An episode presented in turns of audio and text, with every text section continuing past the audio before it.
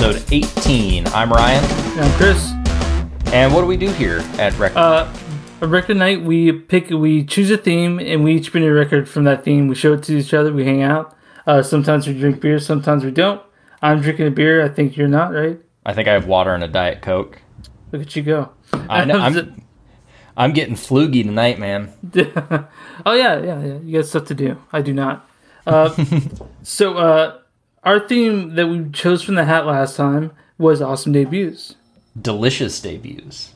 Oh, ooh, there we go. You go a little bit of alliteration there. Yeah. But uh, well, that was all the work I did for the podcast. That's it. Bye, everybody. yeah, that was record night. so, uh, I I think this one out of like some most of the um things we picking we've picking picked. I think this one is the hardest to get cute with. You know. I I tried to. Uh, I think one way I was going to end up taking it was like the first record of like a genre. Be like, oh, this was the debut of uh, post metal. yeah, that would have been a. What, what would you pick for a debut post metal?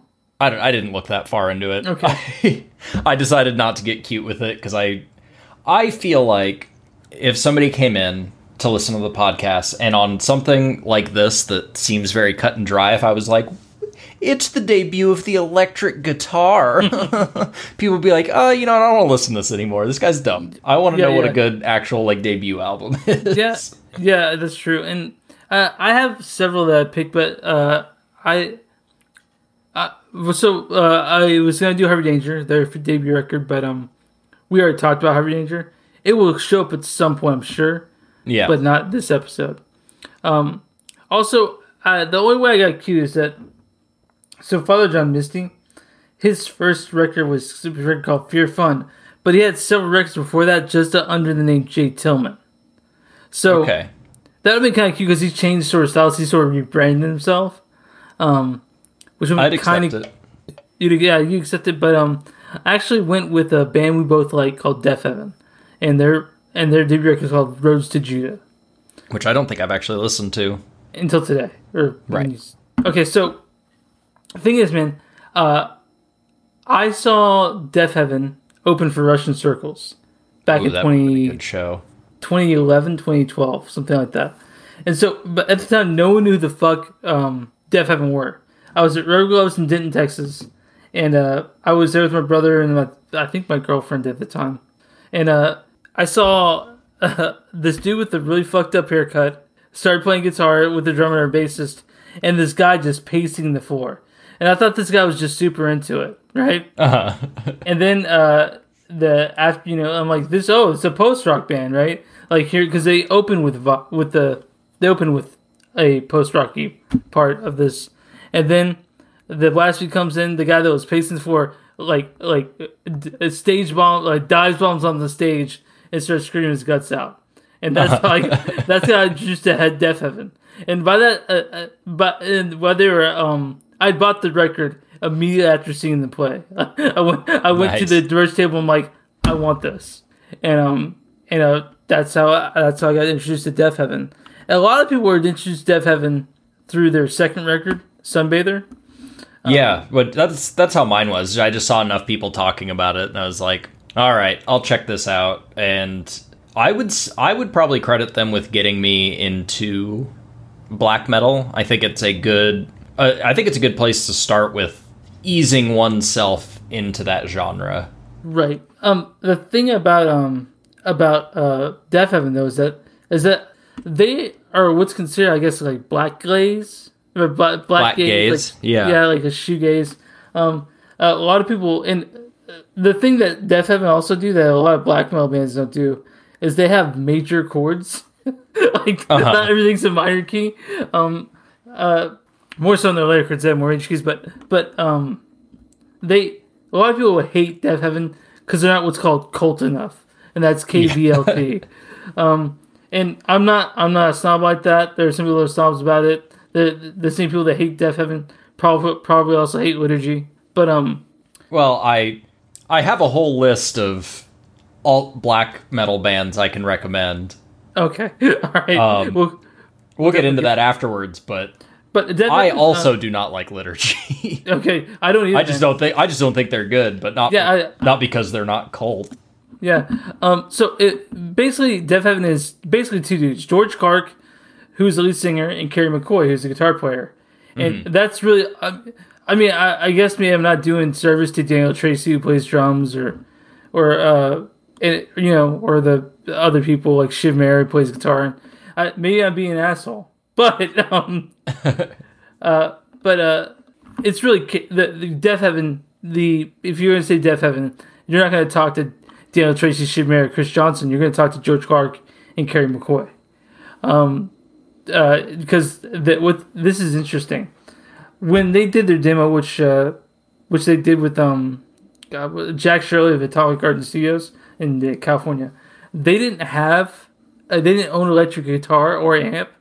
They the, the demo they wrote it on acoustic guitar and then used it with equipment at the studio to to make it. Oh, seriously? Yeah, so I'm, I'm wondering how that sounds, but it also makes sense. I think listening to it, but we'll get to that. Um, they started in 2010. Uh, they released their demo. Uh, they released their first record in 2011, and since then they've done Sunbather, they've done uh, New Bermuda, and Ordinary Corruptible Human Love. To me, those are all fantastic records. Um, and I think, uh, but we're talking about Roads to Judah, and the only other, and when I listened to Roads to Judah, I was so fucking stoked for the next record because I think you're like the same way. You'll hear a record and you feel like you know where they can go with their next one, and you hope they go there. And uh, like I, when Celebrate came out, I was fucking ecstatic. It was everything I want out of Deafheaven record. And there are a few other artists that done this with them. They go all the way across the board. and Mention that um, Father John Misty's second record Uh-huh. is better better than his first. And, I uh, also picked, I mean, my choice for today, I also think is a great album, but I think the follow-up's better. Yeah, and uh, well, uh, I'm gonna explain why. Oh, we'll, we'll get to that. But um, yeah, the, the, it's weird. Like we picked the awesome debuts, but the fault, like, when it comes to like uh, best records that I've ever listened to, uh, several of the debuts are um, their follow up is the, on that list. But what's we're talking about Deafheaven's um, Roads to Judah, recorded in 2011, uh, also at Atomic Garden Studios with Jack Shirley. Um, and uh, released on Deathwish. And uh, Deathwish Inc. is uh, Jacob Bannon's uh, label. Jacob Bannon is the lead singer of Converge. oh, very cool. Yeah, in Converge, I think uh, one of the records will definitely show up. I'm, I'm sure at some point in the uh, course of this, not this episode, but the you know in the course of how many episodes we do, unless one of us dies. Yeah, I feel like you it. reference them enough that they've got to fit into some sort of theme. Oh yeah, and so uh, a lot of people uh, they um released uh, Road to on Death Wish. I was fucking stoked on it. I saw them live, so that even helps. Have you ever seen a band live and after that you became you've heard of them before that, but after you saw them live, you became a fan? Do you think that's the thing you do? Uh, I think so. Um, I usually try to check things out. I feel like uh, before shows, I try to check out the opener a little bit just so I get kind of an idea of what I'm getting into. Um, but I feel like if there's stuff that's not quite clicking with me, like, oh, you know, it'll be a fine opener, but I'm not super interested. But then, like, you watch them and you just kind of get it at that point. Yeah, Like, uh, Big Business is like that. Red Sparowes is like that. Um, I got Russian Circles right away, but I, I saw them as an opener once. who are they open for? Sleep. Okay, all right, that makes sense. yeah, Sleep. Uh, and Sleep played. Uh, they played Dopesmoker, right? They did part of it, yeah. Okay, yeah, that's fair. um, then I do the whole thing. um, NOFX have this song called "The Decline," which will show up at some point. It's a 18 minute song. Nice. And uh, when I saw on uh, Warped Tour for the first time, uh, this is how old it is, and they played the end of the decline. They like went into it, uh, and then the next year when I couldn't make it, I had work. My brother went, and they were about to get rained out. They said they only had time for one song, so they went ahead and just played their 18 minute song, "The Decline." That's and, uh, great. and I was so pissed off because I knew they wouldn't play it next time. Because uh, whenever they go to a kid city, they write down their set list and they play a completely different set list. Right. Uh, but they did come back and they they they toured in every stop, every store, they, every show they played, they played the con, so I could see it live finally. But um, yeah, uh, back to Deafheaven. Um, And so you you More got, talk about long songs. yeah, yeah, yeah. Because this, because um, we gotta talk about because that's four songs. Yeah, Um, Uh, which is pretty typical of a uh, a newer like black metal album. or even uh, t- typical of a, a post rock album or post metal album. Mm-hmm. You know, they do long songs. Uh, man, I, I, we'll talk more once we um, do it. But uh, you guys want to go to Spotify? You guys can go to Spotify. You'll be able to find uh, Deafheaven, Roads to Judah. You'll be able to find all the other releases. And honestly, if you haven't listened to Deafheaven, and uh, I think you're either gonna really dislike it or you're gonna really like it. I don't. I Yeah. don't- is there is there like a middling ground you think with Deafheaven? Maybe it's. I think it's hard because it combines two very like niche genres. Yeah. So it's like if you like both black metal and shoegaze, you'll probably like this. But if you like one and not the other, you won't like this. You're not going to listen to this and go, "Oh, well, I really like shoegaze. Maybe I should check out Deafheaven." Because it's not. There's not going to be something there for you. And likewise with black metal. So it's like you'll probably really like it if you like both of those genres on their own. Yeah, I, I also think that that um, like you said, it was a probably interested. It was probably a, a intro to you when it comes to black metal, like uh, ease you into it. Um, I mean, I, I think if you're a fan of extreme music, you'll find something to like about it. Uh, and I hate saying I hate using the term extreme music because it sounds like I'm gonna talk about Celtic Frost or something. But like, um, but definitely like when it comes to newer bands, this is a newer band. Um, Yeah.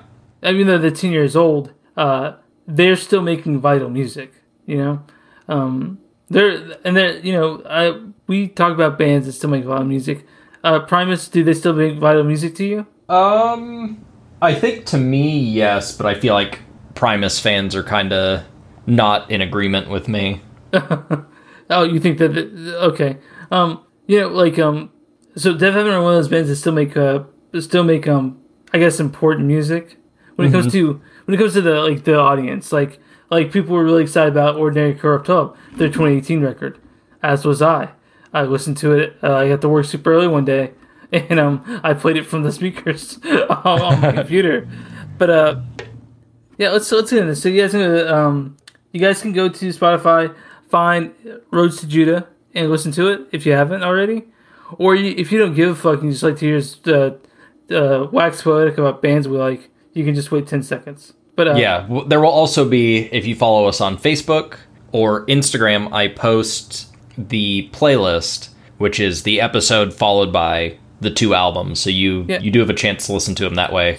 that Ryan's made it super easy for you fucks who don't want to do that.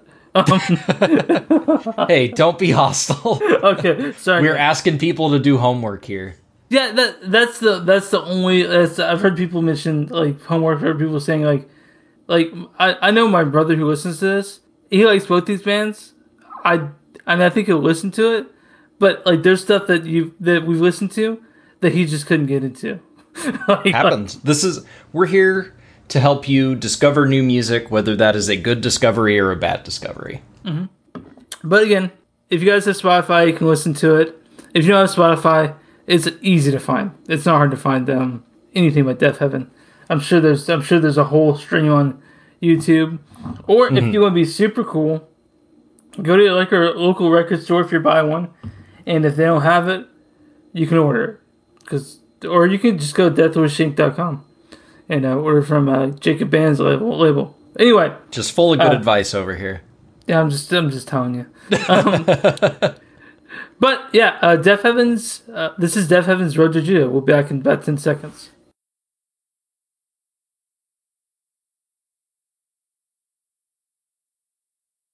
And we're back We're from back. the roads to Judah. Yeah. so, uh, what right at the bat? Do you have anything to say about this record? This one is more black metal than it is post rock or shoegaze. Yeah, I feel like they're really they're really kind of like hinting at what's to come with Yeah. uh Sunbather. Yeah, yeah, yeah, and that, and then and uh, I could this this record. I mentioned that they're in a major key. Most of these songs right here are uh, woefully sad. Like- Yeah. like and not and not necessarily like a slow like like Leonard Cohen away. I just mean like nihilistically like sad.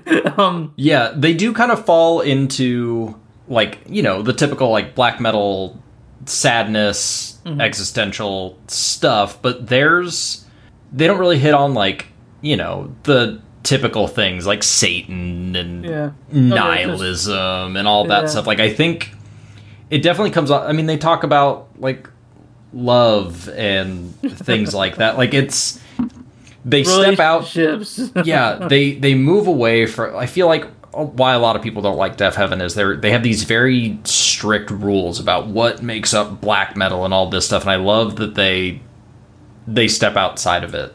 Yeah, I mean there there are a few bands that, that apparently Deafheaven said they're not the first ones to mix like like black metal and like shoegaze and all that stuff. Mm-hmm. I've is got true, but I've got a but there- list. I'll hit you at the end. Ooh, so if you enjoyed this, I've got a I've got a list of what I have just kind of called like alt black metal. So that could Okay. be more black gaze. It could be stuff that issues a lot of the tropes, um, stuff that's just inspired by it, but still still worth checking out. Okay.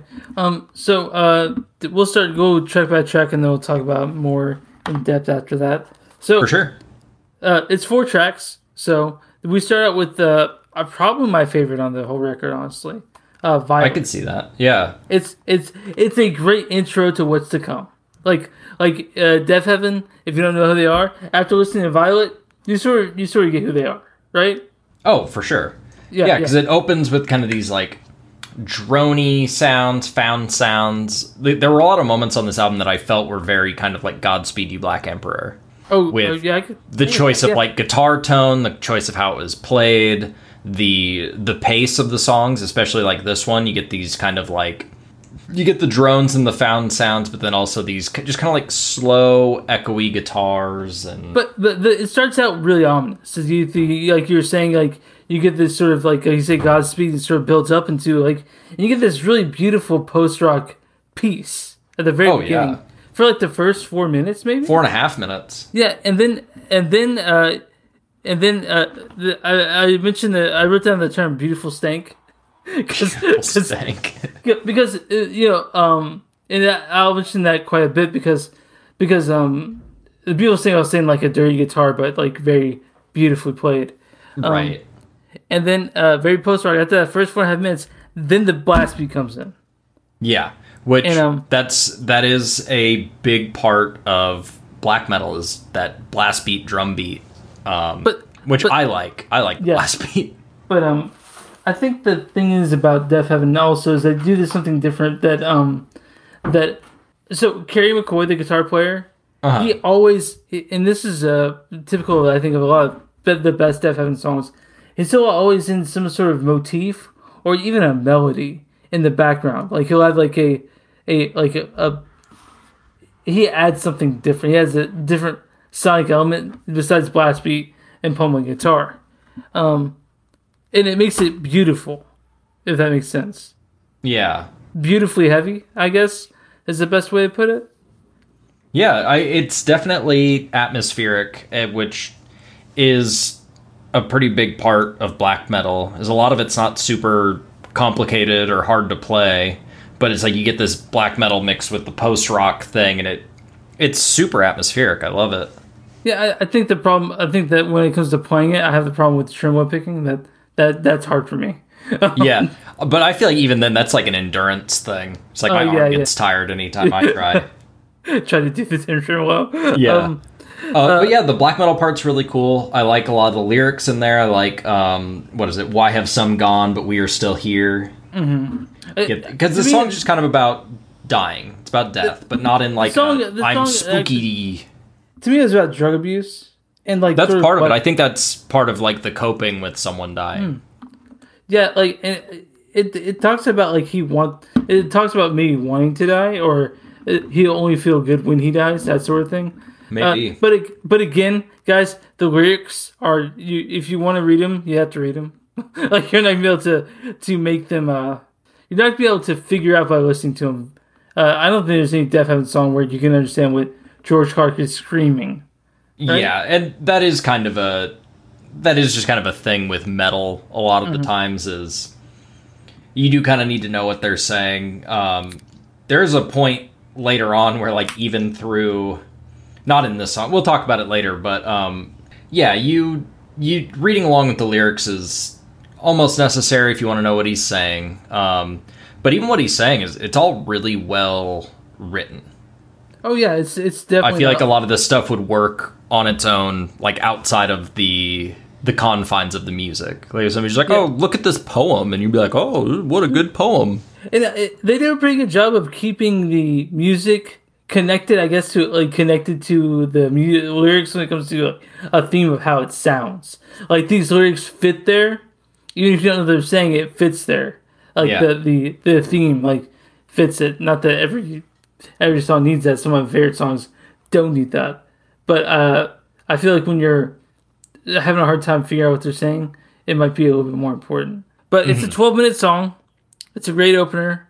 Um, and it, it there's a break in the middle of it, which I'm I'm a pretty big fan of. You know, uh, Yeah, it it's almost in like three parts. You have that early part that's about four and a half minutes. You have a middle section that's it's about five minutes, maybe four minutes. But then, yeah, right about like the nine minute mark, it slows way down, and it it's all that's when you kind of get the mix of the two first parts because that first part is very just like this is post rock. The second part is very this is black metal, and then this the last part is like all right, well, what if we just mix those together? You get the post rock meets black metal vibe. I, Um, lo- I love the lyrics at the end where it says "Forced in light, I am home." Yeah, I mean, that's not very black metal at all. no, definitely not. No, it's it's sort of it's sort of like, it, and you go it two ways. Forced in last, and like he's he's forced he's forced in there, like oh, I don't want to see the sun, or you know he's this force of light is healing him in a way. Um, and I, I like that. I like that. I like that line a lot. Um, so I like That- the that- end part a lot. It the guitars have this sound to them um, with the like uh, tremolo picking that sounds like uh, I can't think of the name of the song. Um, it's a Godspeed You Black Emperor song. They'll they'll show up more as we Yeah. go through this because that's it's there's a couple parts that are like so similar to Godspeed stuff. I just kept writing like, man, these are some Godspeed sounding ass guitars. yeah, but Violet doesn't slow. Um, and, and it it fades out, which is yeah. Yeah, and it, and it's sort of to me. I thought to Violet was like the thesis of the record to me. It's like it it it brings like if you like Violet, uh, all of it, you'll like all the rest of the record. Honestly. Oh yeah. I think you're right. Um, then we move into the second track, language games. Uh, starts out Uh, the very- shortest on the album. Yeah, and it starts out blast beat right away. like like there's no intro at all. Just go straight to it. Um, but it's Yeah, also, no waiting. I know, but it's also it's uplifting. Uh, Kerry McCoy again does that thing with the guitar at the where uh, under the undercurrent of the poem blast beat, you have this Uh-huh. uplifting sort of like soaring um, melody, right? Yeah. Um, and and uh, it's it's symphonic even, right? And it's it's uh it's hard to explain languages. It's, it's a short it's a short song. But what did you get when it comes to lyrics on it? What did you think it was about? I think uh, part of what I was getting from it is, you know, it's based a lot in like memory and nostalgia, but not moving beyond it. Like kind of you're you're stuck living in that. He says that one line, "A prisoner to the past, a ghost to the present." Like he's so much stuck in his past, dwelling on too much Yeah. stuff, thinking about other things that he's not Yeah. existing. Carving a shut-in symphony with memories masturbation. Yeah. Um, yeah, so he was sort of saying like nostalgia is poisonous, and that and that, or he was stuck in nostalgia, and he doesn't want that anymore. yeah. Um, uh, the drumming on this song is ridiculous. It's awesome. oh yeah, dude. Uh, I know I, said earlier with black metal, the guitars aren't necessarily hard to play, but the drums are Dude, crazy. Blast beats are insane. Yeah, I can't. Like, I've I knew this kid um in high school named Cody Hammer, and I'm gonna talk about him because he's a, he's an asshole. I don't like him. Not many people do. And uh, one of the things we used to do is would play drums, and one of the things we used to do in his face. Um, so we weren't talking shit bad behind his back. We're talking shit to his face. Is that we do? We basically make the face he does when he does the blast beat. Uh huh. which is what. like, which is just like this scrunched up, like sort of bottom whip out, sort of like, like you know, like that. Yeah. And, um, it'd be like, hey, dude, what should we do a blast beat? And we do that like that. um, but um, but uh, yeah, uh, blast beats are. I can't I can't imagine drumming the fastest. It's faster than a drum roll, I think, right? Yeah, well, it's almost like doing like a drum roll on oh a cymbal, the snare drum, and then doing double bass at the same time. Yeah, I I, I saw this uh, alternative press cover with this um guy for like Hawthorne Heights or one of those um shitty screamo bands. He had a shirt with a double bass pedal, but like the no smoking shine through it. Uh-huh. And I'm like, I'm like, there's no way we'll fucking play a vehement song without a double or a a Deafheaven song without a double bass pedal. Be Right. fucking impossible. so go fuck yourself with your I, I against the double bass pedal. Uh, this song does have the line "deaf to the heavens," Yeah, like and, uh, deaf heaven. Yeah, and apparently the term "deaf heaven" is also in a uh, William Shakespeare sonnet. Um, but You said William Shakespeare, and William Shatner popped into my head, and I was like, "Oh shit, man, William Shatner's deep." have you ever listened to Shatner stuff? Mm-hmm. What did you What do you think of it? but I mean, it has its reputation for a reason. I, I feel like I, I feel like that um man I feel like I I don't I don't know if this is true but I feel like Henry Rollins produced one of his records. I know Ben Folds did produce one of Shatner's records. Oh my god! I know that for a fact. Um, but I feel like the Henry Rollins and Shatner have something in common, but I don't know what it is. Hmm, whatever. Okay. Uh, language games. Uh, it's a it's it it ends kind of clean, right? Mm-hmm. Clean, there's a clean part, and then it goes into pummeling again. Um, but Yeah, I think song- this language games is a pretty straightforward metal song. Yeah, it's At least uh, following following Violet. yeah, it's it's six minutes and forty seven seconds. So, in the terms of uh, like you said, post rock or or metal songs, kind of short. Yeah, Um, but uh, I mean, like, but and when you're thinking about pop songs, this is a long ass song. right. Yeah, Almost twice as long as a normal pop song. When I think about this, I, I think uh, like there's only one artist that comes to mind when they write long ass songs, and uh, I mean, besides other metal artists and Bob post rock artists. Yep, we're going. You did it. I, th- I think like Rolling Stones around this market. it's the only song I think on the classic rock radio that reaches that that that length, right? Uh huh. But um, I I would be surprised if I ever heard Deafheaven's song on a regular radio ass radio. I can't imagine that black metal would sound too good through like radio waves. Yeah, you're. It'd right. probably just Like, sound like static. Yeah, yeah. I mean, I have satellite radio, Mm-hmm. but uh, and I and I think the only station they would play Deafheaven on is like Octane or some shit. um, But they're too busy chugging their gamer fuel. yeah, chugging their gamer fuel. yeah, and uh, and uh, like like have you heard the new Slipknot? It's it's killer, man. It's killer. And uh, you know, uh, I guess no disrespect to Slipknot, but they're not my thing. I've never actually given them a shot. I think I listened to like I've heard like two of their songs. Was kind of like, you know what? No thanks. Wait and bleed, right? I don't know. Probably. I've oh psychosocial. I've heard that one. Uh, okay. yeah, I mean, there are a lot of people out there like Slipknot, and I bet there are some listeners out there that that think you know Slipknot are, are not as bad as Chris and Ryan say they are. And You're the they- only one saying they're bad. Okay, Don't drag me into Okay. your beef with Slipknot. they're not as bad as this as this shithead Chris. I mean, he's the one listening to Arcade Fire. And like, Yeah. That Ryan enough. guy knows what's going on though. he's not talking shit at all.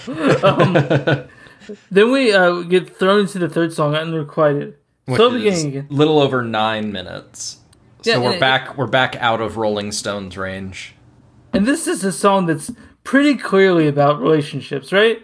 Oh, for sure. Even with the name, like, like it's not, it's not like uh it's not necessarily like um, what's that? What's that term for the? And it's not incel at all, right? No.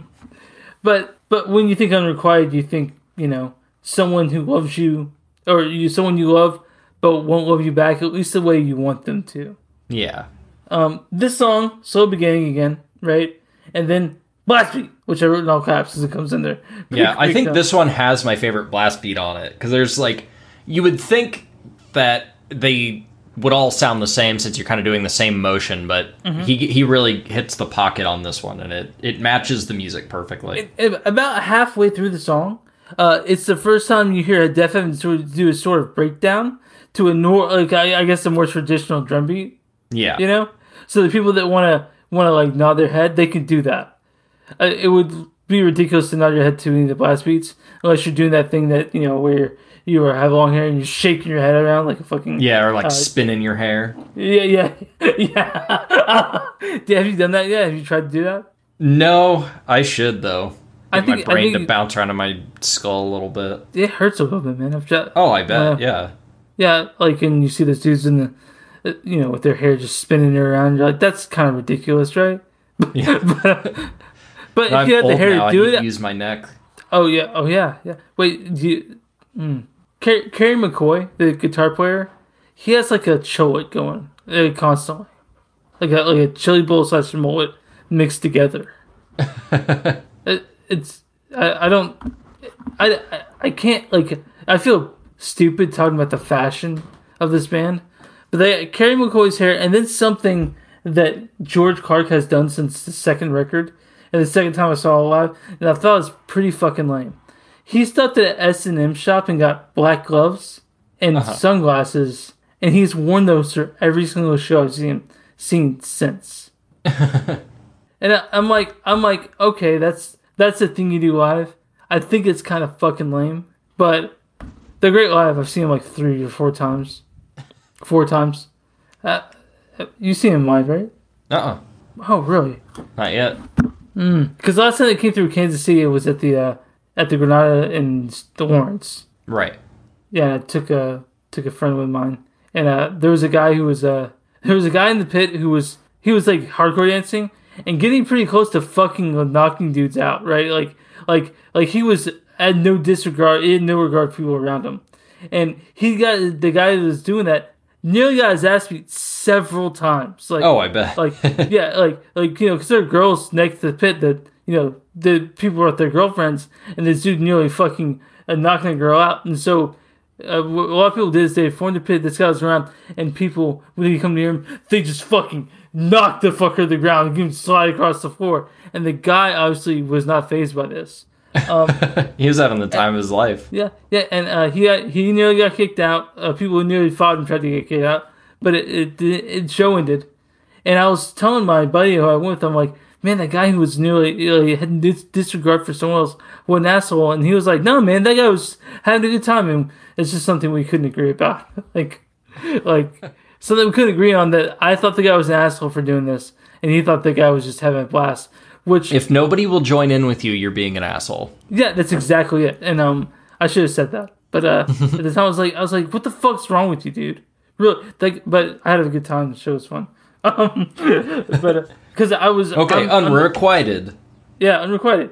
Uh, it's a, it's a, yeah, it's a uh, it's about song about a really fucked up breakup, right? Um, yeah, or at least he he wasn't having a good time. yeah, he hate like it, you could tell the sort of self-loathing. I love that says the last line that I hated myself for it. Yeah, and is- then I hated myself. Yeah, you love that stuff, right? Like, Oh yeah, it's saying the same thing, but it means different stuff. Yeah. So like it's about like sort of being with this person and you cannot let go, right? Yeah. And as much as you want to, you can't. And you know, uh I I I can't necessarily say I've felt this way as strongly as he did, but I get it. Right. you know, I I get I get um doing It's not an entirely unrelatable song. No, no, it's not. they don't have to be unrelatable. That's what makes songs songs so great is you can relate to it. Um, but yeah, he's talking about things he hates and why he did the, the things he did that he hated is because he hated himself.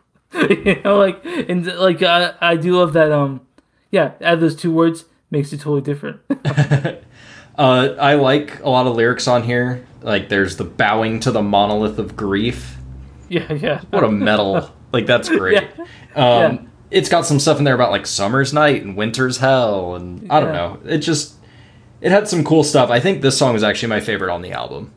Oh yeah, you like the unrequited? Yeah, I did. Yeah, it's a Uh, pretty I thought song. the lyrics were the lyrics were really cool. At least with like referencing back to itself. Like the summer's night and winter's hell aren't next to each other, but it's like you get this almost like passage of time, this change of seasons. There's a lot of lyrics in there about you know feeling cold and I don't know. It was it was just interesting to read through and listen through, and it's got And it ha- solid, it has- solid riffs.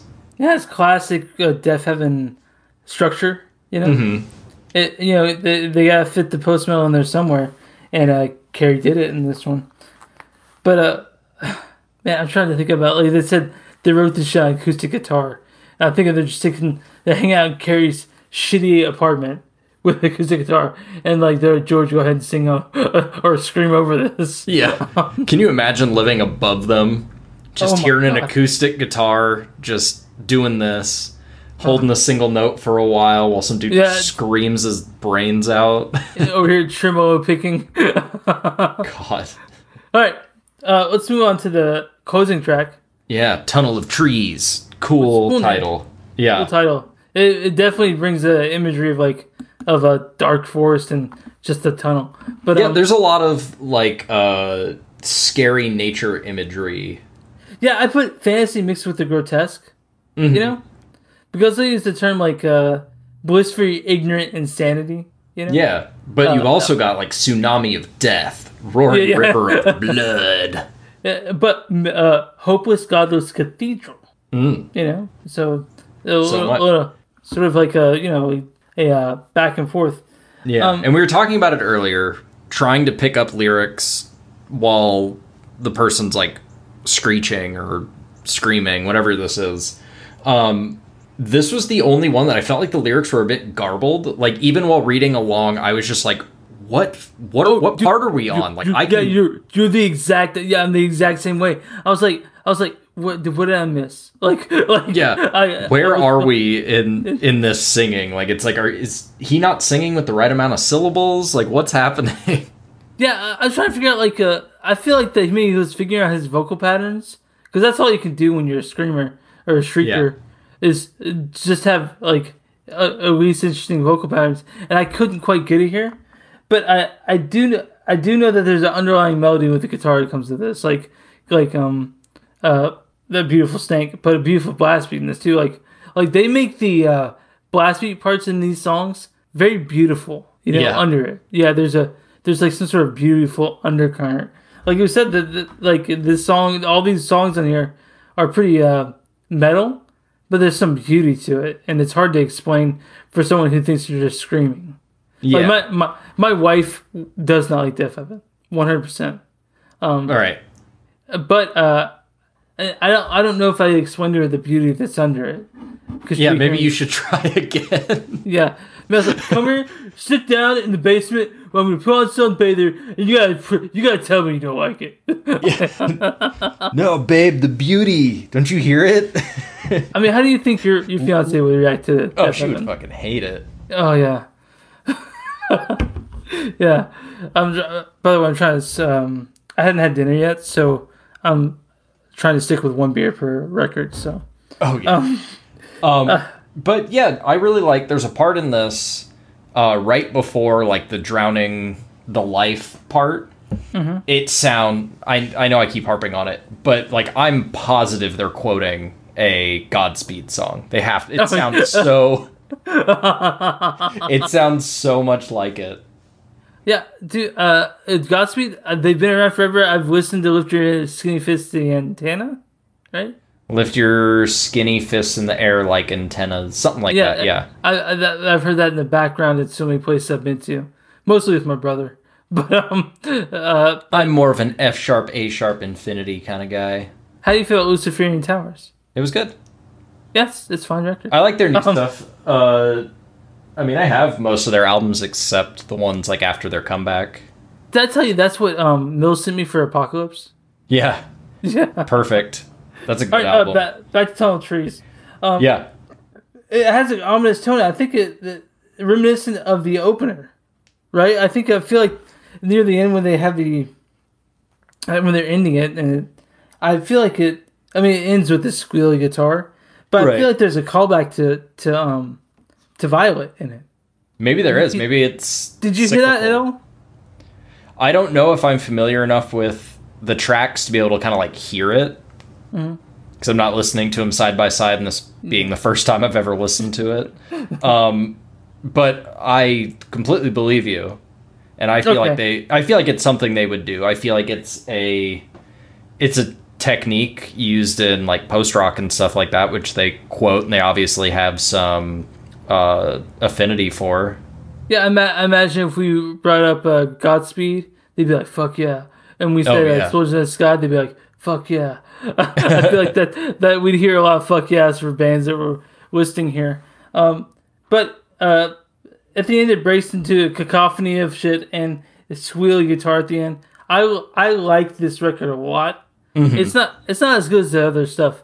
It's but uh, um but I it's a, it's my introduction, so I have a it holds a special place in my black heart for this record. Right. Um, um, what were your thoughts on on uh, Roads to Judah? I liked it. I liked it quite a bit. Um, hearing it after Sunbather and after their new ordinary corrupt human love. Yeah, I can't. I can never remember the order of the words.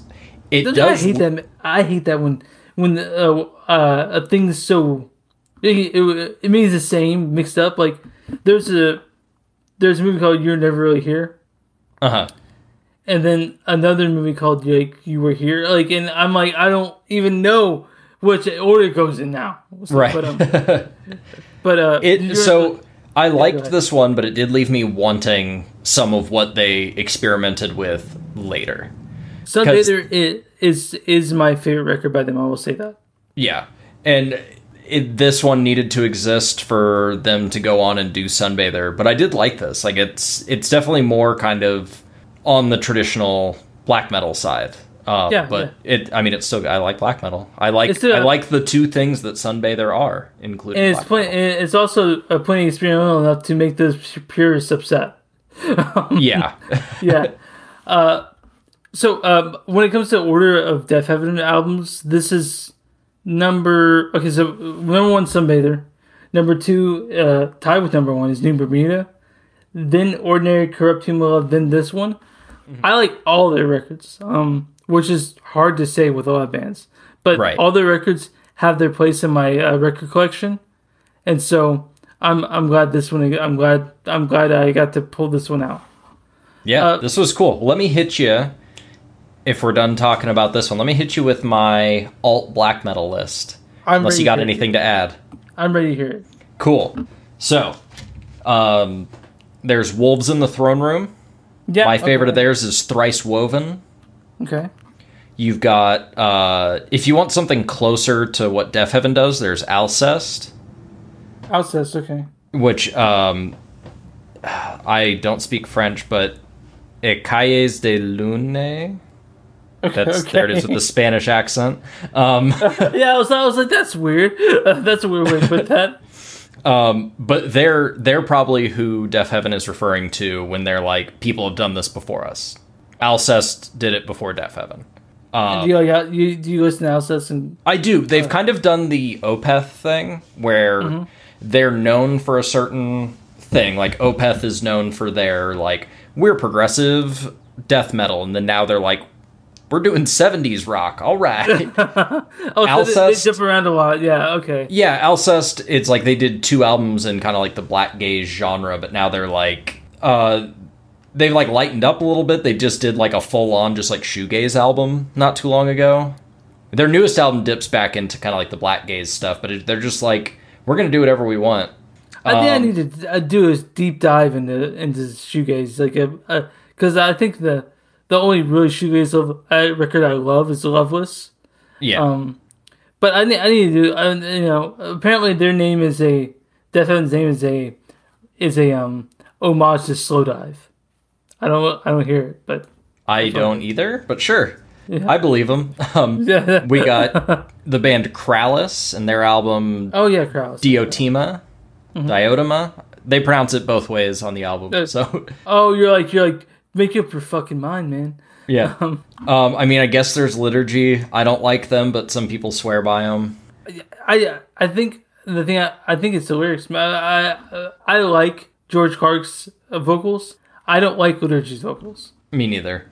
Um, and then my favorite Kayo Dot album is called Hubardo, which is like Is, Kayo is that Dot. gonna sh- is that gonna show up on on a list at some point? Definitely, it's long Okay. though, so I'm I'm holding off on it until but it's So like it's almost like an hour and a half long, maybe. oh, you're waiting to punish. You're waiting to punish me. yeah. Do you have it on vinyl? Oh yeah. So is it what three discs? Yep. Very nice dark blue. Uh, It's a really it- is- cool album, but it's like yeah, you know. Does it feel all three Peyote. discs? Does it feel Oh, all yeah. three discs? Mm-hmm. Okay, because uh, I have a uh, Explosions in the Sky vinyl, and it it fills up. Uh, it's two discs, right? But one side is just like an etching. Oh yeah. know, I've got one of those. Oh, you sound like you don't like that. No, I like it. It's cool. Okay. Um, okay. I, like I I don't mind it. Okay. Fair. I think etching's Um, cool. At least they did something with the open side. Yeah. Instead of just having nothing there. Right. Uh, do whenever I get a record, I always look at the etching in the inner part of the uh, of the record to see if there's a message there.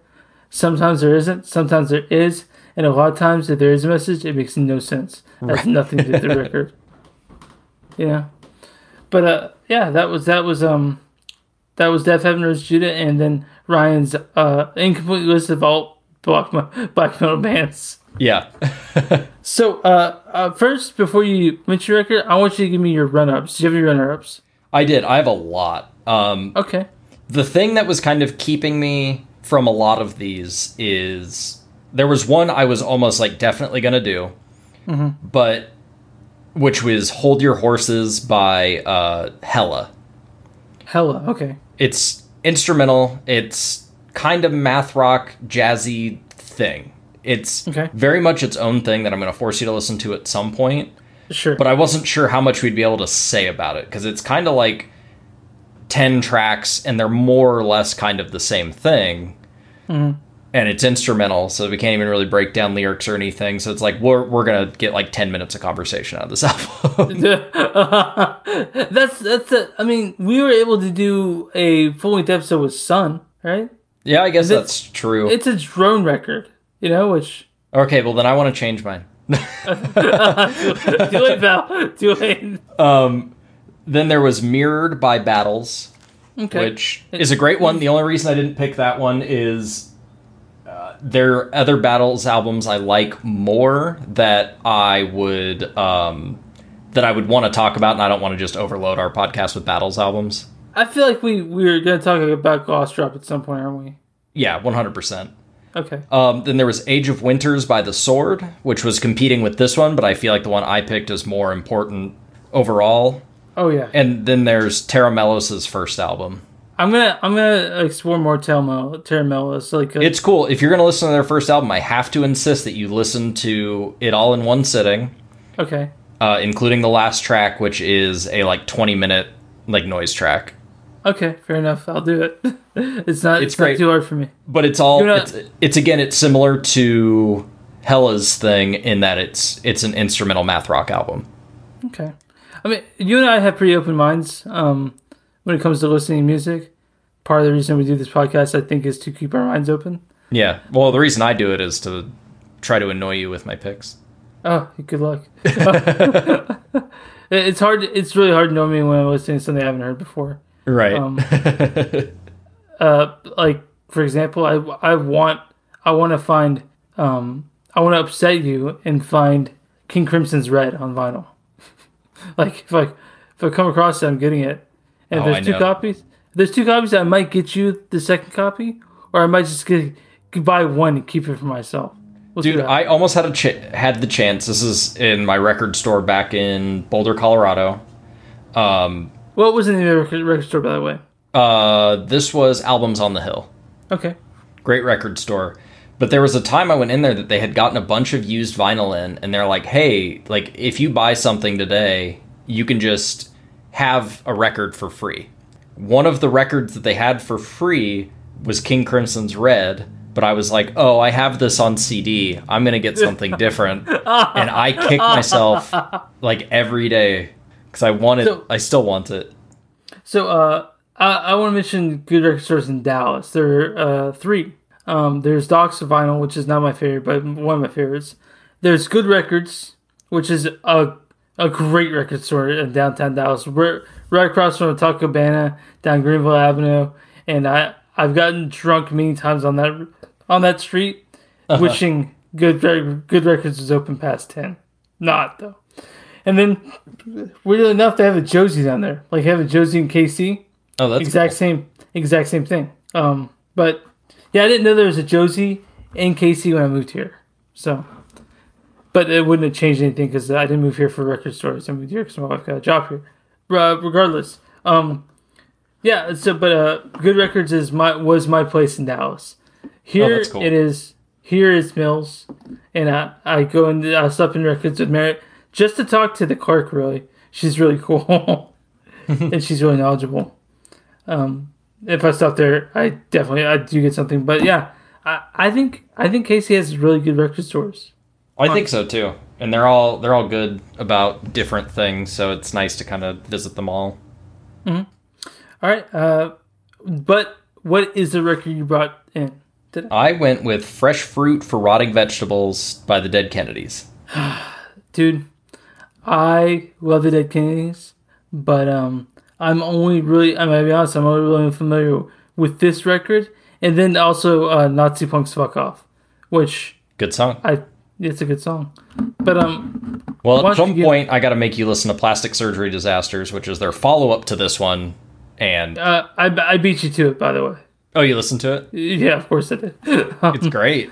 Yeah. Why don't you uh why don't you give me uh the folks at home a little rundown on the Dead Kennedys, punk band extraordinaires. They are they were formed in 1978, released Fresh Fruit for Rotting Vegetables in 1980, and then now it like since its release has kind of sat in the like top 10 punk albums of all time. Like it's one of the most important.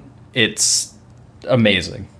Uh, I think that the, I think they're they're also I think they're one of the bands that that when people think hardcore punk they think Dead Kennedys. Yeah, I mean they they weren't like the inventors of it, but they definitely like ushered in that harder punk sound. Nineteen eighties, yeah.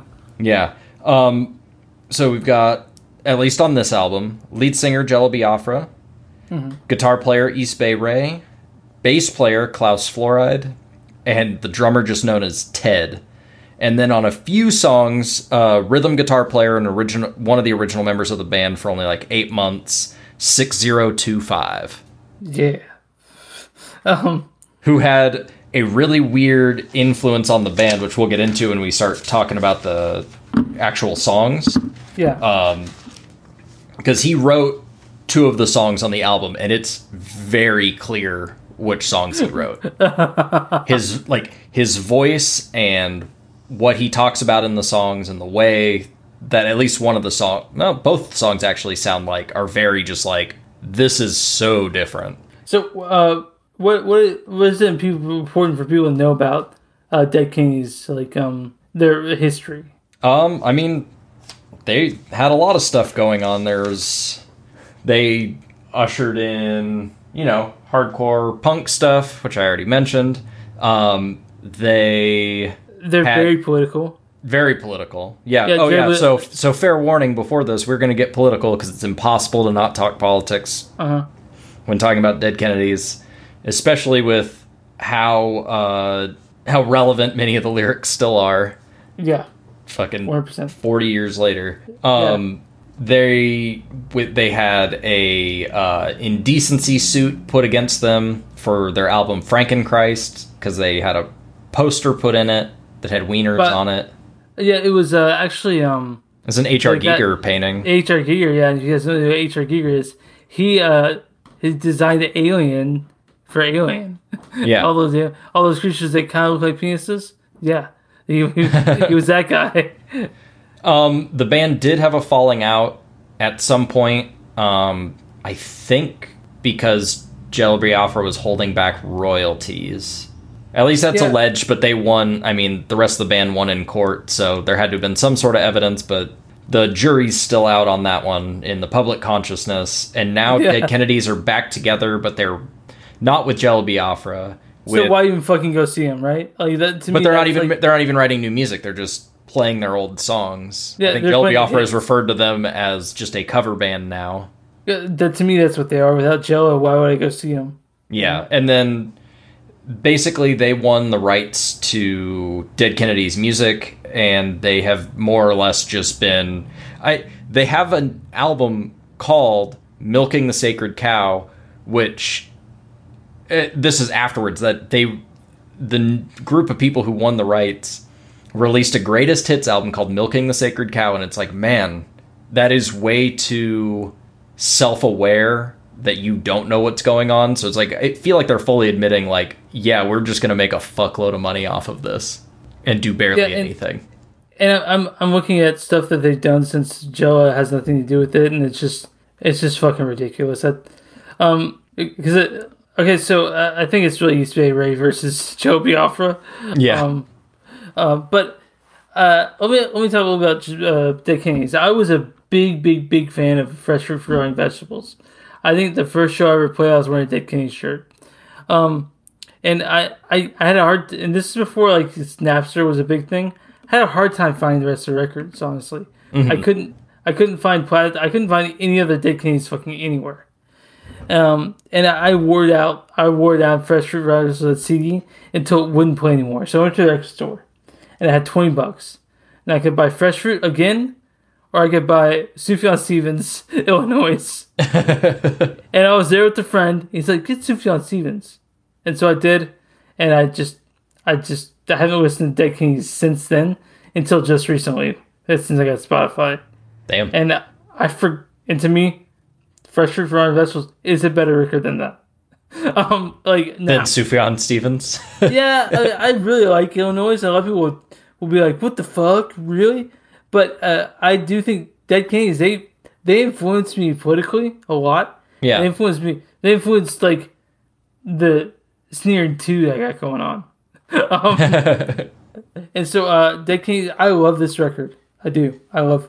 I love Fresh Fruit from Vegetables. Yeah, I love this one. I love Plastic Surgery Disasters, and I love Frankenchrist. I'm not a big fan of Bedtime for Democracy. Bedtime for Democracy because that one's that they kind of swung back to just kind of being a hardcore punk band for that one. Um, They got a little I- experimental with the uh, with the other two, didn't they? yeah, they kind of like longer songs, weirder structures, weirder playing. Like Frankenchrist is such a weird album, but I love it. Um, and then even their "Give Me Convenience" or "Give Me Death" like B sides release that has some really solid songs on it. Okay. Do you uh, do you want to? Are you, are you ready or do you? I'm ready. I think we should break into this guy. Give Okay. people Good. their 10 seconds to go find it wherever you right. can. Fresh Fruit for Rotting Vegetables by Dead Kennedys. Go to Spotify. It's there. You can listen to it.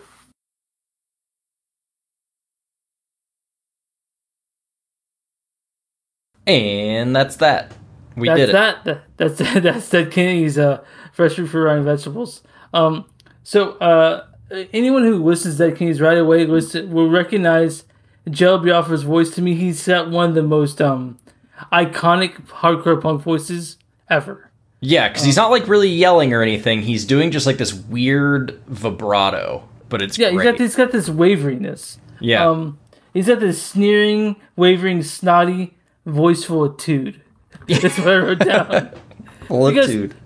if you guys do, know, don't know, if you're in a punk band, you don't really need talent. You just need attitude.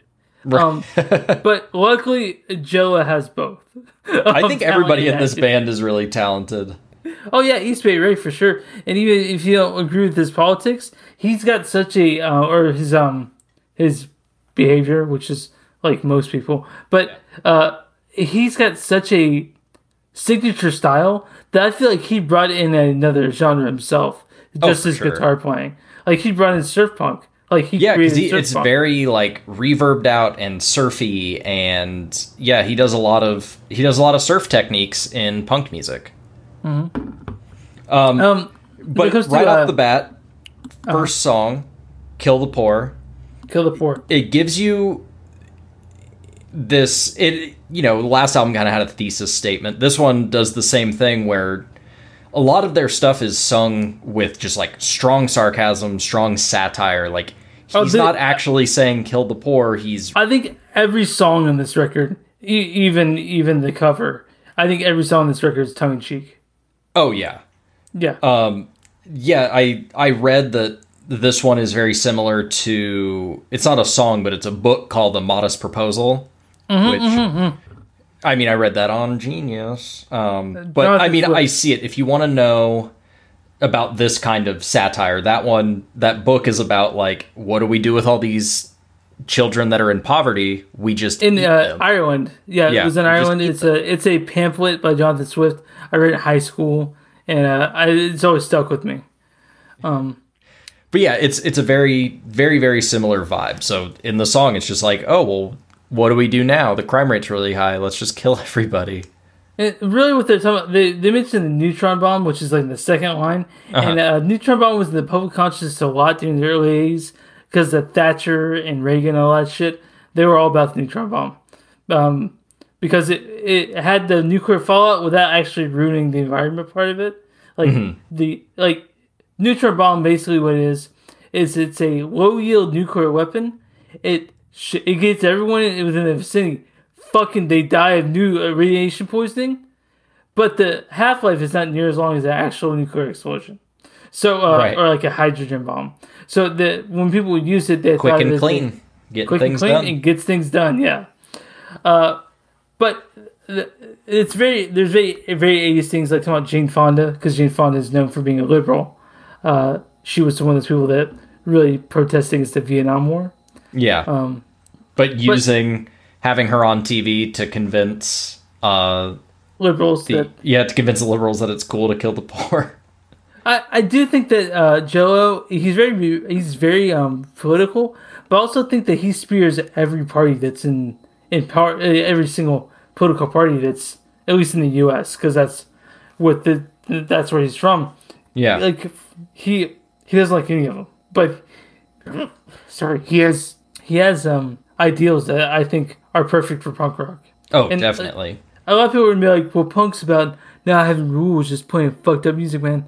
And I, I, I, I agree to a point, but then you, you, there's a point where you have Nazi punks, which are not uh, cool. You know? yeah, And then uh, Joe has made clear in the later records that for Nazi punks to fuck off. yeah, because um, they were having an influx of Nazi punks at shows, and they were like, "Nope." the the 80s was a lot where people were like even like like you- like you know there were people with names like Joey Gestapo and shit like that and um the, at the time it was just the right time for people to shock people by using Nazi imagery and Nazi shit Right. but um but I think that um I think that Jello saw through that and thought it was more damaging than than helping the shock factor of it I guess Right. Um, Because there were people who were like embracing it too, and it's like, how is it punk rock to embrace fascism? Yeah, yeah, it's like the opposite. Like, uh, unless you're Skrewdriver, which in that case, Yeah. and there's still people out there that, that I think that the defense Skrewdriver. Like their first trick is good, man. But uh, I don't know, man. I can't. Uh, But yeah, I but- feel like Dead Kennedys are kind of, at least in this year, are in that echelon of bands similar to like Rage Against the Machine, where people Mm-hmm. Who are not for the politics that, you know, Dead Kennedys and Jello Biafra have are like, what? Mm-hmm. They're political? Mm-hmm. Yeah, it's it's it's interesting. I saw NOFX once. I've seen it several times, but there's one guy that says like, "Stop talking about politics," and he's like, "What the fuck are you talking about? NOFX are a political band." like Yeah. that's what the that's what Fat Mike said on Mike. Uh, whatever, no. but uh, he was like, "What do you like? I'm uh, we're a political band, and if you think that uh, Dead Kings are, are not political, you obviously haven't listened to any lyrics to them. Like, Yeah. they're all politics and um and they're all and I want to say dangerous. I think they're dangerous in a good way. Yeah, You know? but also if you think stuff on here is not tongue in cheek, you need to reevaluate. Like if you're listening to Dead Kennedys, going like, "We should kill the poor, get the fuck out of here." Uh, do you want to move on to the next song? Yeah, so this song was written by that uh 605 or 6025. It's a pretty nihilistic song. It's so weird. Um It, it's also it's also a song that like it's obviously I, I was like Joe didn't write this. Um, Right. but It's also like like it's pretty. he's he was schizophrenic, right? yeah. hmm Okay. So the song is about, you know, I don't need your way of life. Uh, you know, this world brings down. It talks about basically wanting to die. Uh, I knew it wasn't Joe right away. Um, listening to like after looking, I'm like, this is not like him. Uh, but it's a good song. It's a great Right? I I pretty much like almost every song on this album. Uh, But the ones written by 6025 are the ones that stand out the most. Like I really really like those and it's it is a bummer sometimes that he left the band. Um but yeah, I really I like this song. It's This to me is like what the hardcore scene personified. yeah. like yeah, like it talks about I need your way of life. I need this fucking world. It's, it's This like world the- brings me down. yeah. It's it, it's. I mean the lyrics are great. Um, but uh, it's it to me like the eighties hardcore. scene- I I I used to I used to idolize everyone in it. I love fucking love Black Flag. Love Minor Threat. I read a book called American Hardcore. I couldn't wait for the movie American Hardcore. and um, and uh, but but yeah, early hardcore is about you know fucked up kids finding an outlet. But I mean, a lot of it was really fucking violent. You know. Yeah. Um, and I, I think Dead Kennedys probably playing when they played shows. That was no exception. I'm sure there people getting the shit kicked out of them while, while Jello was up on stage in a uh, sleeveless, too short shirt, screaming about um the government. But um, but uh, uh, it's a good song. Looking forward to death. I never really uh, reg- I mean, for people who have, I guess, suicidal thoughts, you could probably relate to it. But I don't think that what this song's really that much about. no, definitely not. But Uh, it's it's a it's a it's a classic um hardcore song. Like in the way of hardcore songs, this is a hardcore song. Yeah. uh which then brings us to when you get drafted. Which is uh, a uh, a fucking a Jello Biafra song if there ever was one. Yeah. Um, like talking about the reasons why uh, we go to war. So we've got economy is looking bad. Let's start another war. Fan the flames of racist hatred. You Yeah, know, I just mean- really any reason. And one hundred percent true, man. Like like like, Still uh, relevant somehow. still relevant. Oh yeah, I mean, uh, the way to kickstart an economy is to start a war. save all these uh, corporations pumping out weapons, bombs. Uh, I think Halliburton probably was saved by the Iraq War. yeah, Um, I mean, this was a conversation that was happening in like 2016 when like uh, North Korea was mad at us. A lot of people yeah. were gung ho that it would solve our economic issues, and it's and like, I'm sure there are you all sorts of all sorts of heads out there also talking about how they're Asian and making all these horrible Asian jokes. oh yeah, Um, but uh, what I thought was interesting, their choruses are all different, by the way, and I'm sure you you're enjoying that. Yep, each always. chorus has, and so uh, there's this uh, there's a line that I think that no Fugazi actually referenced. It says what business business wants, big business gets, and there's a line in um, Cash Out off the first record off the argument, which we've talked about. Um, it says that what development wants, development gets. yeah. And I mean, I, I, I, I find it hard to believe that someone who is so tied to the hardcore scene didn't didn't think about that when they wrote that line. Exactly. Um, but uh, yeah, this this song is about when you get drafted. If you get drafted, uh, did you do you remember signing up to get for the uh, signing up at eighteen to be in the draft to happen again? Uh, yeah, I think so. Yeah, I remember doing that too. My dad was like, "You have to go do that, otherwise they'll find you." Cool. And uh, but now I'm 34. I hate saying that, but I'm 34, and I'm too old to get drafted now. Good. So now you can sit Oh. around and listen to Dead Kennedys all day. How old are you? 29. Yep. Uh, you're almost too old to get drafted. Almost. Damn. Well, hopefully a war doesn't start in the next three weeks. Oh, oh, that, your birthday's in three weeks. Yeah. Cool, man. Uh, but this song also has a really cool guitar solo. Oh yeah, Pretty great. pretty easy, but it I don't know. It's it's just cool it's sounding. spooky. It still sounds spooky, right? yeah. It's got the spooky sort of Halloween feeling to it. It's a ooh, da, da, da. But, Yeah. um, Um, but yeah, keeping keeping stuff modern and issues that are still happening. We move on to Yeah. Let's Lynch the Landlord. the rent is too damn high. that's, like, that's all I got from this song. Well, Uh, I think a lot of it is what it's stuff we're kind of seeing now, where it's like the quarantine started and people are This- still like, no, we're collecting rent. It's like, well, I don't have a job, and it's like, well, then you don't have a home. Like, just no, no empathy, no sympathy, even though there's mandated rent freezes. I want to mention that this song and "Kill the Poor" have kind of, kind of like like cheery sounding, sort of like like sort of like like celebratory almost. Right. Like uh, uh, this song like is sort of like it's the slowest song on the record. Um, uh, when it comes to like you know sort of like dan dan dan na na na, but uh, yeah, I like Whistle and quite a bit. Me too. Um, it's a fun song, and it, it's not doesn't have a chorus at all, right? I guess it. Does. It just kind of has like the chanting, like the "Let's lynch the plan." Yeah. um, so, uh, did do you did you do you ever have a landlord? yeah, he's cool though. Yeah, you, yeah, your next door neighbor is pretty cool. Yeah. Um, I've never had a landlord. I, well, I've had someone I paid rent to. I guess she was a landlord. I think it counts.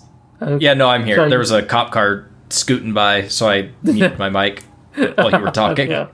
I was like, he did. He dropped off. Um, no. Um, yeah. I mean, they say things like, uh, uh, I tell him turn on the wire. I tell him turn on the heat. Tells me all you ever explain. Yeah. Then they search the place when I'm not here, which is uh, uh, Jello is very very. Uh, he he he believes the government's out to get him, which knowing looking at what uh, he uh, has gone through as a professional record label um, executive guy, yeah, like I think that it's not unfair to think the government was out to get Jello Biafra. He was also he also ran for mayor of San Francisco at some point. Yeah, during uh during uh this record, and uh, he got I think a a sizable amount of the vote. Oh, I bet. Yeah, because he he he talked about how he talked about uh, outlawing cars within San Francisco city limits. He talked about um, holding public uh, officials accountable. I think like like throwing like garbage at them in the center town square, that sort of thing. Which hey man, all about it. Uh, but uh, this is this is um, the What's the Landlord is a pretty fun song, uh, and it it I it it's true. I mean, uh, people still live in squalor. Oh, yeah. sure that, and, And I, get I charged bet too much you, for rent. and you live in LA and you get the shittiest apartment on for Yeah. for nine nine hundred thousand bucks. you know, you know. I see. I work. I look at houses in my job, and it could be a it, it, it could be a complete shithole in LA, and it's fucking three million dollars. A Oh, yeah. complete shithole. And I'm like, I, I, whenever I find those, I message my wife and like, see this shithole? This is three million dollars. Jeez. yeah. Oh, but then but the song were- after that is "Drug Me." Which I think is the only song on the record that has a keyboard or like an organ. Yeah, it's like some organy sound. Um, Yeah. Um, uh, it's the fastest song on the album. Uh, Jello Oh, could yeah. barely keep up with the lyrics. Like he mumbles that's- half of them. I, I and I was thinking, and this is where I was thinking REM's "Into the World We Know It." People were talking about how that's a hard, so, hard song to sing. I don't think I could do this song. Oh, definitely not. The person who sings it can't even do it. Yeah. yeah.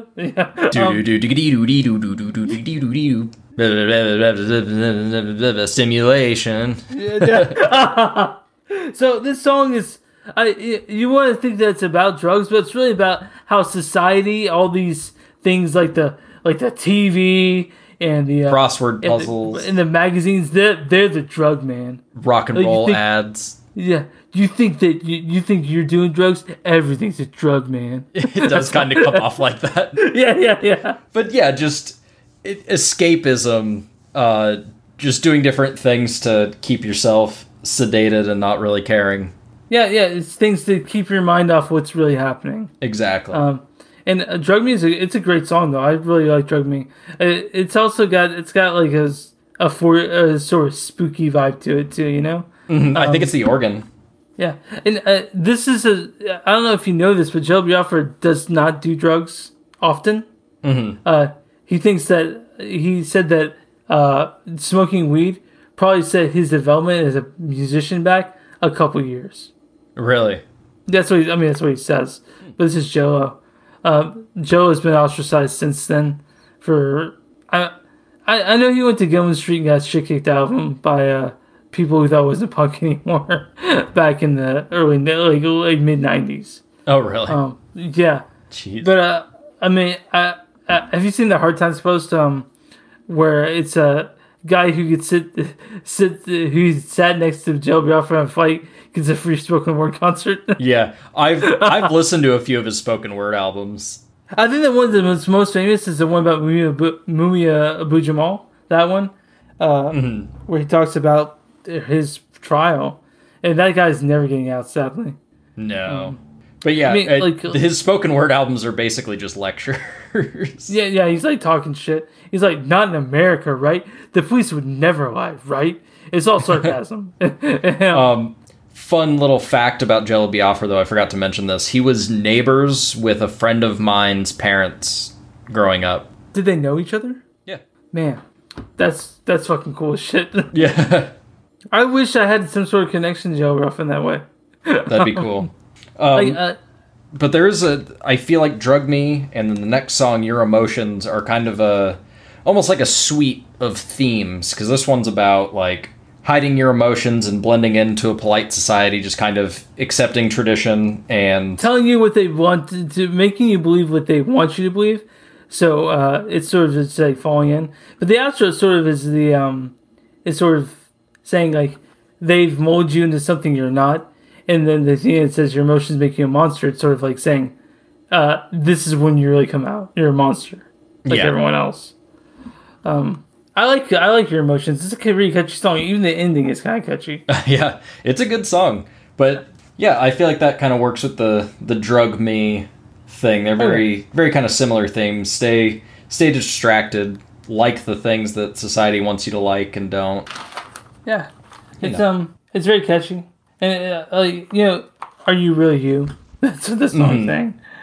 Um, and it's uh, uh, like I said, this is not necessarily a hardcore punk thing, but it's definitely um, it's definitely off one of the most seminal punk records of all time. I'm surprised there's not more about this record out there. There is a 33 in the third book that I'm considering getting. Yeah, Uh, hopefully it'd be cool if it had some interesting insight on it. Well, if I get it, I'll let you know. Sweet. uh, and following your emotions is Chemical Warfare, which is a narrative about stealing chemical weapons from a lab and unleashing them on a country club. Yeah, yeah. Uh, and uh, you have to remind people, I'm not really gonna do this. Yeah. But it does it does have that shock value. I think it's very specific with being the country club people who would normally be the people who are okay with using chemical weapons in other yeah, countries exactly for the about. Military. And it's like, hey, if you're offended by this, like, oh, you want war? Here's war. yeah. Yeah, you think it's awesome? Here you go. um, uh, it, it's yeah, it's about basically about releasing mustard gas and watching these country club people choke and die. um, there's even a little uh, bridge part where they it's uh basically a scene in the country club where they're like coughing and there's a baby crying and Yeah, Uh, and right before that, they have this weird, just like carnival music break. yeah, It's, oh yeah, it's bridge, almost yeah. giddy. Yeah, it's it's and I, I gotta tell you something when we get to the song, but the there is someone I've dated who, when I listen to stuff like this, would look at me complete disgust and hatred. Um, I'm pretty sure I know which one you're talking about. yeah, yeah, yeah. Um, but from there, it leads into probably their most famous song. Um, there's I so love- these next these next two songs in a row have kind of been like disavowed in a way by Jello Biafra. oh, you didn't like California Barrels? Um, No, so I- this is this is by Jello. What Jello had said is he wrote California Uber Alles based on a conspiracy theory that he was wrong about. But he he thought it was true at the time, which is why this song. They have so many different iterations of this. He did a version of this song with the Melvins because he did it a couple albums with them. They updated it later um, at another point on like an EP or a B side. Like it changes a lot because I don't think he likes the original version anymore. well, yeah, I mean, this one's outdated because there's no nothing about Jerry Brown anymore. Jer- Jerry Brown was president, was uh, governor of Calif- governor of California. Mm-hmm. um, and it's about this song is sort of comparing Jerry Brown to a a uh, Nazi, right? Yep. Um, it's a, by the way, uh, it's a famous song, California Alles. Like uh, like every punk band that you listen to might, might mention this at some point. There's a the fucking NOFX mention Los Angeles Super Alice. You know, like yeah, um, exactly. uh, I I really love parts of this song, like um, for example, where uh, now it's 1984. Yeah, where it slows down a little bit. Yeah, it's a suede denim secret police, and you can hear uh Jello's slight lisp that he has, especially in this song, Oh yeah. because he rhymes police with niece, and you're like, oh, okay, I can hear it there. uh, what do you like this song? I I I'm okay with it. I do think there's better songs on the album. Um, it I mean it's it's interesting. I think at this point it's kind of overplayed. It's one of those like just like yeah, you know, I know the Dead Kennedys. I know California Uber Alles. Do you know any other songs by them by chance? And then they usually Yeah, know yeah. Police Truck or Holiday in Cambodia, and it's like, oh, okay, you've listened to the Spotify top five. I saw um, I saw um uh, this video yesterday where this guy went around with the microphone. It was like a YouTube video, one of those crappy ones. Where this guy went around to people with, uh, wearing band shirts. And he asked them to name three songs by the band shirt that they're wearing. Right, like, and a lot of them couldn't name songs, like it's Slayer or uh, uh, I think he targeted people. you know, like, like for example, it's a little kid wearing a Green Day shirt, and all he knew was American Idiot. You know, mm-hmm. and so I was like, okay, but but yeah, it makes me wonder how many people like the Dead Kennedys. But I mean, I feel kind of like a, a fucking poser because I only know this record. You know, it's all right, you're working on it, but we got to keep Yeah, punk rock elite. You said it yourself. I did. I, I honestly think that there's some people that shouldn't listen to punk music or shouldn't claim punk, and that's a that's a horrible thing to say, but it's true. A lot of people are like, "No, punk man, it's inclusive for everyone." No, it's not. Um, No, it's mine. You can't have it. Yeah, yeah. Uh, hey, I listen to this. You can't listen to this. Yeah. That was a lot of high school shit, but but there's some people that get turned off by punk, and uh, my girlfriend at the time hated when I sung out with the next song. I yeah, I assume that that was the one. Yeah, I Yeah. Kill Children, which it was, I think, the first song Jello Biafra wrote. He was like 18. And he's like, I just want to know about the perspective of a serial killer. And it's kind of just like, it seems kind of juvenile. It seems just a little like, eh, Yeah, it's whatever. Yeah, it, it I would sing I kill children. Uh, she's like she's like think about what your dad would hear if you your mom would hear if you saw me singing this. um, and I was like, it's a song. He's being silly. Yeah. Uh, she's like, doesn't sound silly. Um, but yeah, the song is about killing children. Really, one hundred percent, all about that. Um, feeding poison candy, uh, shoot, uh, shoot out the tires of the school bus. Um, um, uh, yeah, talks about uh, loving to see children die, and um, I, I, I'm not. He, Joe, like you said, sort of doesn't like this song anymore. Uh, yeah, does- I think he's just kind of like, I feel like he just doesn't think it has like a lot of depth to it. It's just kind of like, yeah, uh, it's a thing, I guess. it's shock rock and and Yeah. yeah and uh, I sing along with it but I mean it doesn't mean I like the song just because I I wore the CD down to where it couldn't be played anymore so Yeah. um, but then we move into like I would say probably the only like not political song on the album in some Some capacity. mail Yeah. Yeah there's About a little stealing bit people's there- mail. there's a little bit like when they say checks from politicians to checks to politicians from real estate firms that's kind of political Yeah, a Uh, little bit in there, but talking about talking about how you know like how real estate firms will pay off politicians to rezone land so they can build homes there. you yeah. know? But the song is that- about driving I around and that like grabbing, then too. yeah, grabbing people's mail. Yeah, Uh, it's a good song though. It's a ain't going to the party. Do, do, do. yeah, it's got a cool little uh like a bass line. Dun dun dun dun dun dun dun.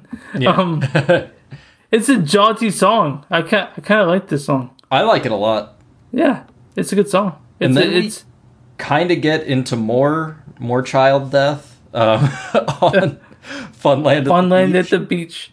which It's- yeah, I feel like this one is really subtle with its commentary. Like there's stuff Uh-huh. in that because they only he only really like says like two things in here, but it's like something terrible happens, but you try to send witnesses home because they're not going to do anything. They're just going to go home and watch TV, or they'll watch it on the news, and the news will get views.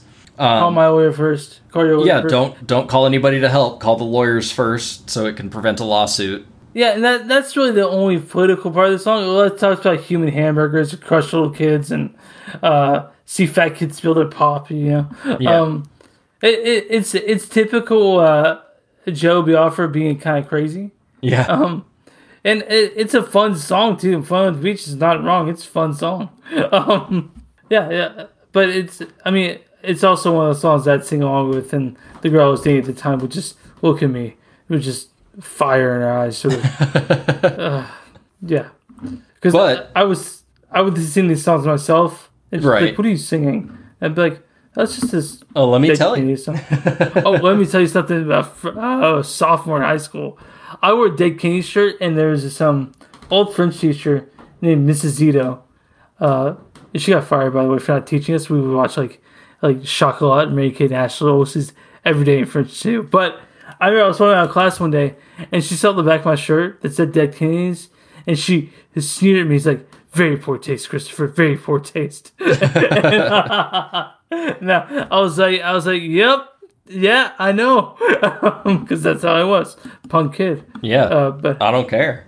yeah, then we Oh. get into uh, "Ill in the Head." Yeah, which is my that's actually my favorite song on the album. Oh, really? And this is another song by uh, uh, 6025, right? Yeah. Like and you can tell. Yeah, yeah. It's weird. Well, Got these like weird like little like interlocking guitar things. The songs more or less a pretty personal account of his schizophrenia. Why am I alive? Yeah. Uh, The lyrics are kind of disjointed, um, but it's it's kind of all over the place composition wise. But it's just got such cool stuff happening. Did you try to listen to uh, hear other stuff by 6025? I think I did originally, like when I was first listening to him in high school, but this stuff is so hard to find. Yeah. Apparently he's a fan of Captain Beefheart. Um, Right. I mean, yeah, I mean, well, I, I, I, it's one of those bands I can't get into. Captain Beefheart, just can't do it. It's yeah, it's I've tried with Trout Mask Replica and I cannot get into it.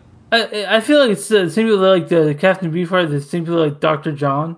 I don't even um, know who that is. Yeah, exactly. Um, but uh, it's it's you know that that late '60s psychedelic people, you know, like um, Right. Yeah, it, it, it's just not for me, man. I can't do it. I tried. I really. It's. I feel, and it's weird. uh, There are a few things I tried, like Captain Beefheart, and another band I can't. I've tried so much because people say they're so good. I can't. I, I don't get Animal Collective. I don't get Animal Me Collective. at neither. I'll try again at some point. I always I always try bands that like I feel like I should like, but I can't get into. I just Like Mary, Merriweather Post Pavilion is supposed to be like a like a great record. I just can't get into it. uh uh I bought it. I listened to it like a thousand times at least. I mean, that's an exaggeration. Like sixty times at least, and I couldn't get into it, man. I just, I, I was like, I should like this, but I don't. You know. I'll probably try again at some but a song I do like is "Ill in the Head." Yes. So that I can get into. yeah, yeah. Um, this is your favorite song on the record, really? It is, yeah. Uh, I actually think my favorite song on the record is probably "I Still Mail." Still People's Mail. It's a good one. Yeah. Uh, I feel like at different points I've had different favorite songs on this album. Uh, that, that's all the best records though. Like your your taste change, you know. Exactly. Do you want to move into Holiday in Cambodia? Yeah. I feel like this one is it's kind of like a criticism of like uh, fake activism or pretending like consuming the art or something from some other place is With the equal to having yeah equal to having experience.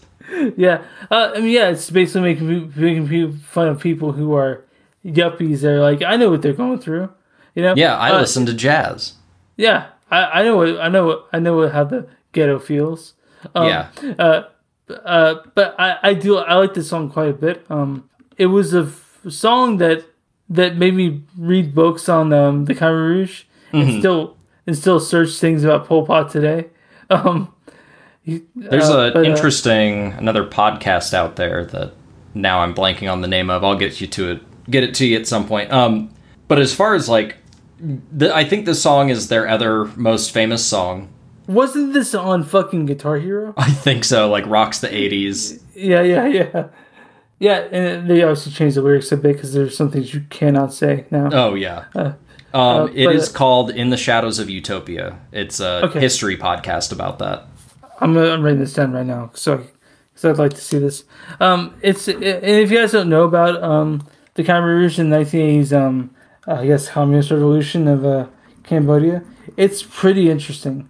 I w- I would recommend you guys check it out if you like Super history. fucked up. Oh, super fucked up, but it's it's uh it's bracingly interesting. Um, so I'd recommend it. You, Shadows of Utopia, you said. Yes. Okay, I'll write, write this down. But um, yeah, uh, this is probably their most famous song, and, and at the time it was super popular, it was super topical because that shit was happening as they were singing it. Yeah. Um, right now, Cambodia is a much different place. You can go there now, probably have a really great time. When we went to uh, Thailand, me and my wife, uh, I know I'm sort of like, look who I did, but uh, we uh, we talked to a few people who were just touring that part of Asia, and they're like, "Oh yeah, we just came from Cambodia." And I was like, "Fucking a," um, because honestly, when we went there, all the people were like, "Yeah, I just took like a year off." I'm like, "How the fuck do you do that?" Like, Yeah. like they're, they're I haven't taken a day off since I got my first job. I know. It's like it's like yeah. I I have to. I, you took a year off, and I had to beg for PTO. What the fuck, man? um, and they're like, "How much time do you get off of where you're from?" I'm like, "Oh, the U.S. Get like two weeks." They're like, "Oh, I get months," and you're like, "That's fucking amazing." yeah, fuck you. Um, yeah, fuck you. But uh, yeah, we were in Thailand for like a week and a half, and that was like all our PTO. like, yeah, I was like, well, I guess I gotta work, you know, Christmas Eve. you know, it's like that. But um, Cambodia. Yeah, Uh, Holiday this Cambodia. Is, this is the most atmospheric song on the album. I think it opens with kind of this like scratchy guitar, Mm-hmm. echoey thing, and then the the bass kicks in like underneath it with a really cool bass line. There's just a lot of really cool guitar techniques on this. It's also this very song. catchy. Oh yeah, Yeah, and uh, it's uh, I remember when I was listening, I would watch um uh news stories about Jello Biafra, um, like running for mayor, and they'd be like, he's in a band called Dead Kennedys. And they have a song called Hol- Holiday in Cambodia, and they play the little loop in the background. Yeah, Holiday in Cambodia, like and um, uh, yeah. Also, I meant to mention this. There's this place called Traders Village in Dallas, where I went when I was 13, and I bought a Dead Kennedys VHS of one of their live shows. And it's the first time I see Jello Biafra wearing those rubber gloves and and uh, lecturing the audience about certain shit. But it was back when the Dead Kennedys were still a band, and it's where I actually saw those news stories that they added to the end of this bootleg VHS of uh, of stories about Jello Biafra um, running for mayor. Mm-hmm. So, but yeah, Holiday in Cambodia was a big deal. It's probably the most famous song, right? I would say so. They've got a few that most people know, but yeah, this is this one or California Uber Alles. I think are their their most famous. Yeah, I mean, Nazi Punk's House is pretty famous. That's true. I actually have Um, a little like seven inch vinyl of that that came with uh, Nazi Punk's "Fuck Off" armband. That's pretty cool, right? Yeah. Was it was it, was it uh, Alternative Tentacles or was it East Bay Ray? I don't even know. Probably because- East Bay Ray. Because you have an Alternative Tentacles copy of Dead Kenny's uh, Fresh Variety Vegetables. No, plastic surgery disasters. you son of a bitch, dude. uh, dude, like like I I, I want to buy uh the their records on vinyl, but I know it's not going to Jello, and now and I'm like, uh, Yeah. like, like uh, then we get into the last song, which is a cover song by uh a cover song of Elvis. Yeah, Um, which after kind of like with Jello's voice and kind of the satire and sarcasticness of the rest of the album, I feel like the lyrics of the song change. Like they're the same lyrics, but it changes from Elvis's intent of like Las Vegas is cool Yeah. to like Las Vegas fucking sucks. Listen how sad I am. Yeah, yeah, that the and the uh in the Dead Kenny's filter, yeah. it changes its meaning completely. Good cover I- though. I like Yeah, it's a good cover. Yeah, I like hearing Joe sing this. It's not as good as their cover of Rawhide, but it's still it's still a decent cover. So when it comes to Dead Kenny's records, therefore, where does this fall? Uh, I think this is my second favorite. And your first one being pla- Plastic surgery disasters, Okay. then fresh fruit for rotting vegetables, then Frankenchrist, and then I guess bedtime for democracy. Do you I'm like not? I'm not counting their I'm not counting their B side album. I'm not counting any of their EPs. I, Okay. I don't I need Proper to try I need to try bedtime for democracy again, but it's after doing such cool stuff like I feel like it's even more bare bones straightforward punk than fresh fruit for rotting vegetables and it's kind of it's honestly kind of boring in how I guess pedestrian of a punk album it is. Reaganomics and all that sort of thing. Yeah, it's like Reaganomics, and it's, you know, it's your like typical like three chord hardcore punk, and the songs are super short. It's just kind of like it could be any punk album with Jello Biafra singing over it. That's sad.